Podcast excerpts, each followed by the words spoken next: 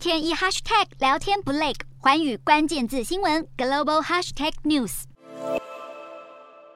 当初有多少国家开心跟北京签署带路合作，现在就有多少国家越来越有可能成为烂尾国。随着全球经济下收，带路伙伴一个接一个爆雷，中国不得不开始趋吉避凶，对于海外投资放款持续下降。两年前的话言犹在耳，但中国复旦大学报告显示，今年上半年中国对一百四十七个带路沿线国投资总额为两百八十四亿美元，低于去年同期的两百九十六亿。其中对铁杆兄弟巴基斯坦金额骤减百分之五十六，对俄罗斯更首度归零。可能是因为乌克兰战争，北京生怕被欧美制裁，与俄罗斯的合作才生变。这也代表让中国产品借到俄罗斯送达欧洲的基础建设项目停摆。目前两国为数不多的商业贸易主要是能源买卖，但这都不算在带路计划之中。至于巴基斯坦，一直是中巴经济走廊最重要主轴。去年两国刚签下价值六百二十亿美元的基建和能源投资。二零二零年，中国协助建设，也是巴基斯坦第一个地铁系统才开开通。分析认为，中国和巴基斯坦虽然签署能源、公路和铁路运输等投资契约，但巴基斯坦这两年政治动荡，